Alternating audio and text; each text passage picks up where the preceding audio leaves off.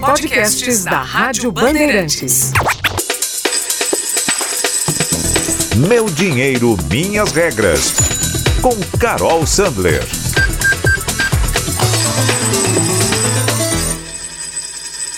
Falar de planejamento financeiro para o futuro é algo difícil mesmo, tá? O ser humano tem uma série de vieses que fazem com que a gente sempre opte por priorizar o presente e deixar o futuro para depois. A gente tende a ser aqueles eternos otimistas de que depois tudo vai se dar um jeito e na hora as coisas vão se ajeitar e depois eu vejo como é que vai fazer. No fundo, é uma dificuldade muito grande de adiar a satisfação. E na hora de pensar em planejamento da aposentadoria, então, ninguém quer nem olhar para o assunto. E esse é o maior erro. Não se planejar, contar com a sorte, achar que depois eu dou um jeito e que o INSS vai resolver a situação. Eu preciso trazer verdades aqui, porque não vai, tá?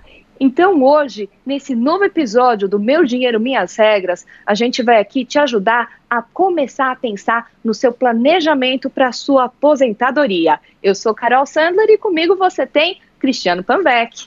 Tudo bom, Carol? Tudo tranquilo por aí? Tudo Opa, tudo sim. E com você, Cris? Tudo bem também. Carol, você sabe que isso vai ser muito útil para mim, sabe? Porque eu tenho uma série de dúvidas em relação a esse planejamento futuro, de previdência, como guardar, como poupar, como que vai ser minha, minha base financeira lá na frente, sabia? É, eu ainda, até hoje, mesmo com 40 anos de idade nas costas, eu ainda tenho dúvidas sobre o que é mais vantajoso na, hoje em dia, você ter uma aplicação em previdência privada, fazer é, VGBL ou PGBL, enfim, eu, eu, eu para mim é uma sopa de letrinhas. Eu sei que existem as duas opções, mas eu não sei exatamente a diferença entre as duas. Eu espero que você me, me explique nesse papo aqui.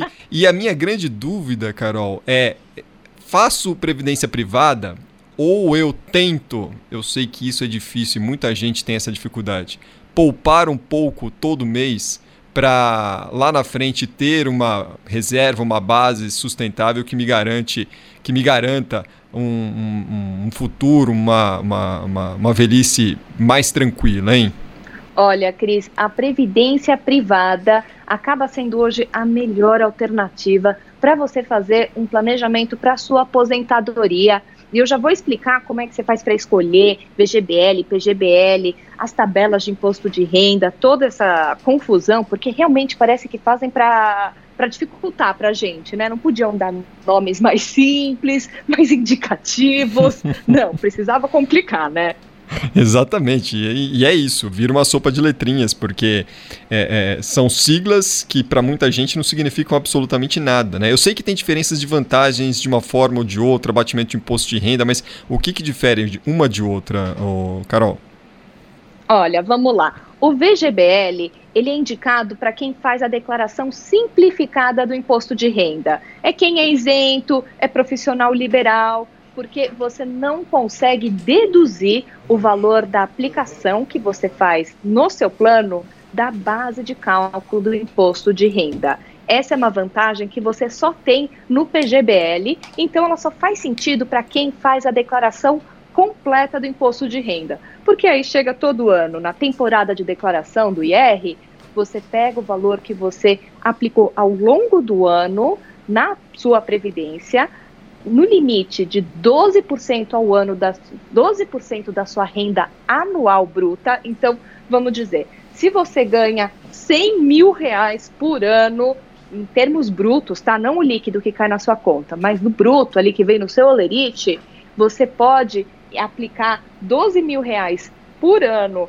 na sua previdência e aí você vai tirar esse valor da base de cálculo do seu imposto de renda, tá? Então você paga menos imposto mesmo quando a gente está falando do PGBL. Mas para você escolher, você vai realmente olhar. Se você faz a declaração simplificada, vai para o VGBL, e se faz a completa, vai para o PGBL.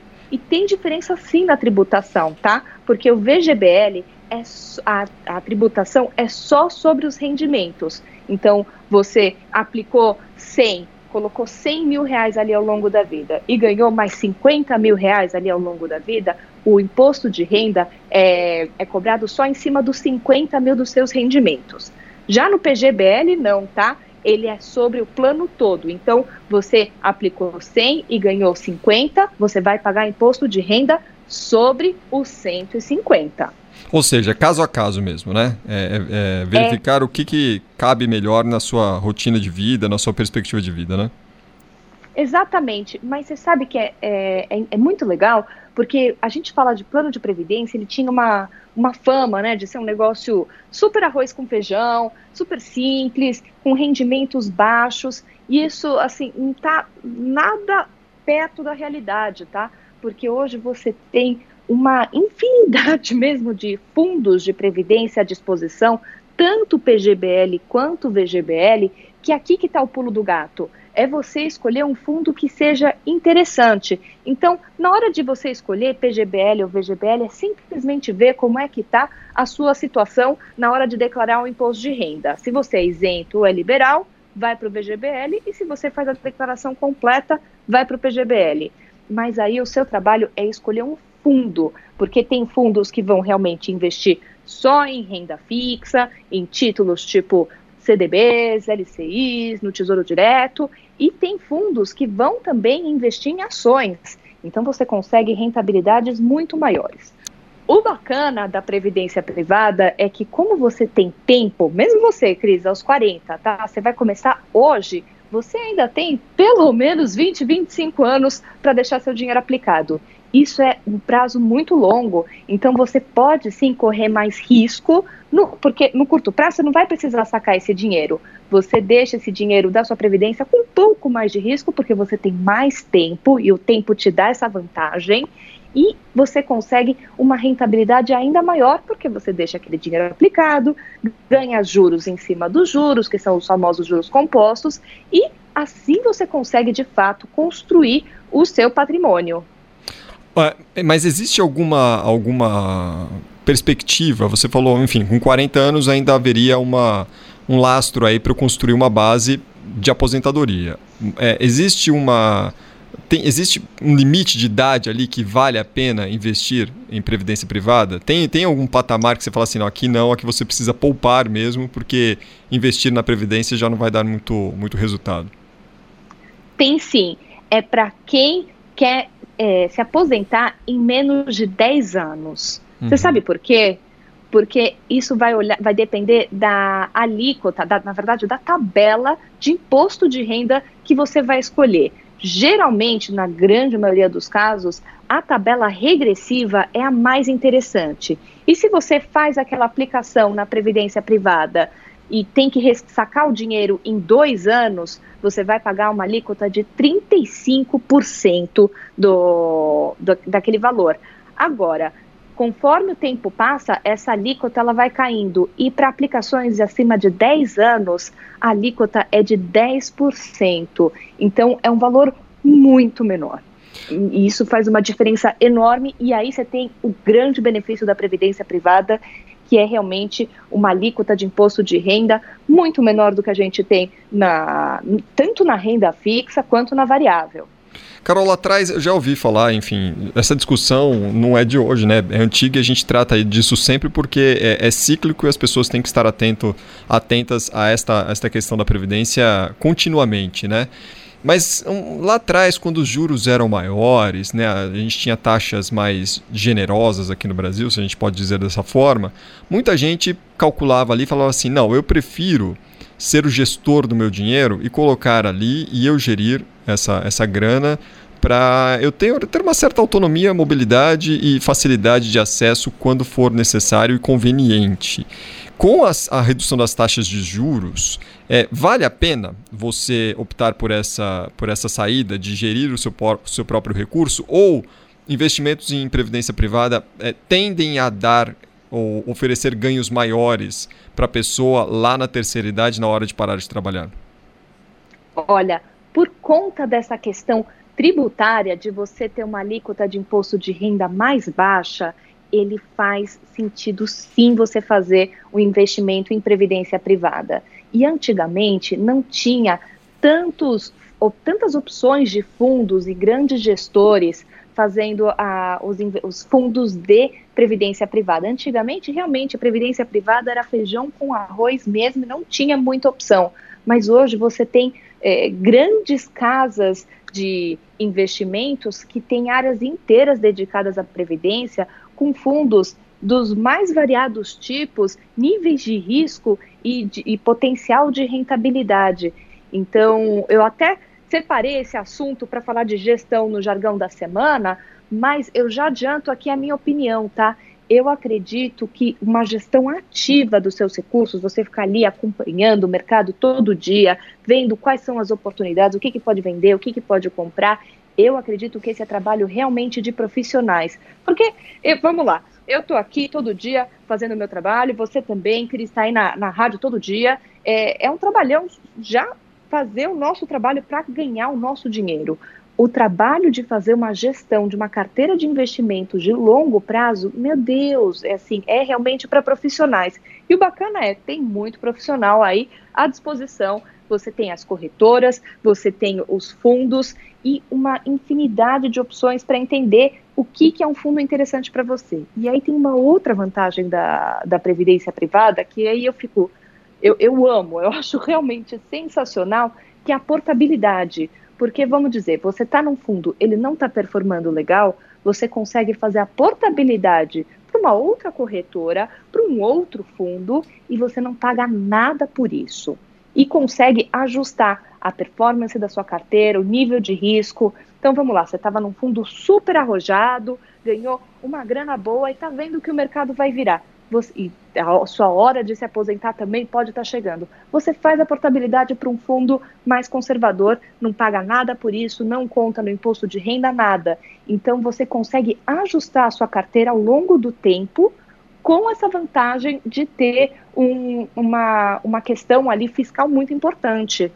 Ô Carol, então o que, que eu faço? Por onde eu começo nessa análise de planos de previdência privada?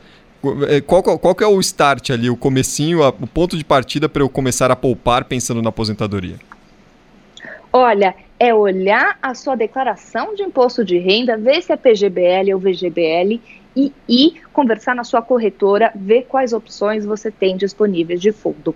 Ponto. É isso. Não é um, um trabalho que deveria te levar mais do que uma semana.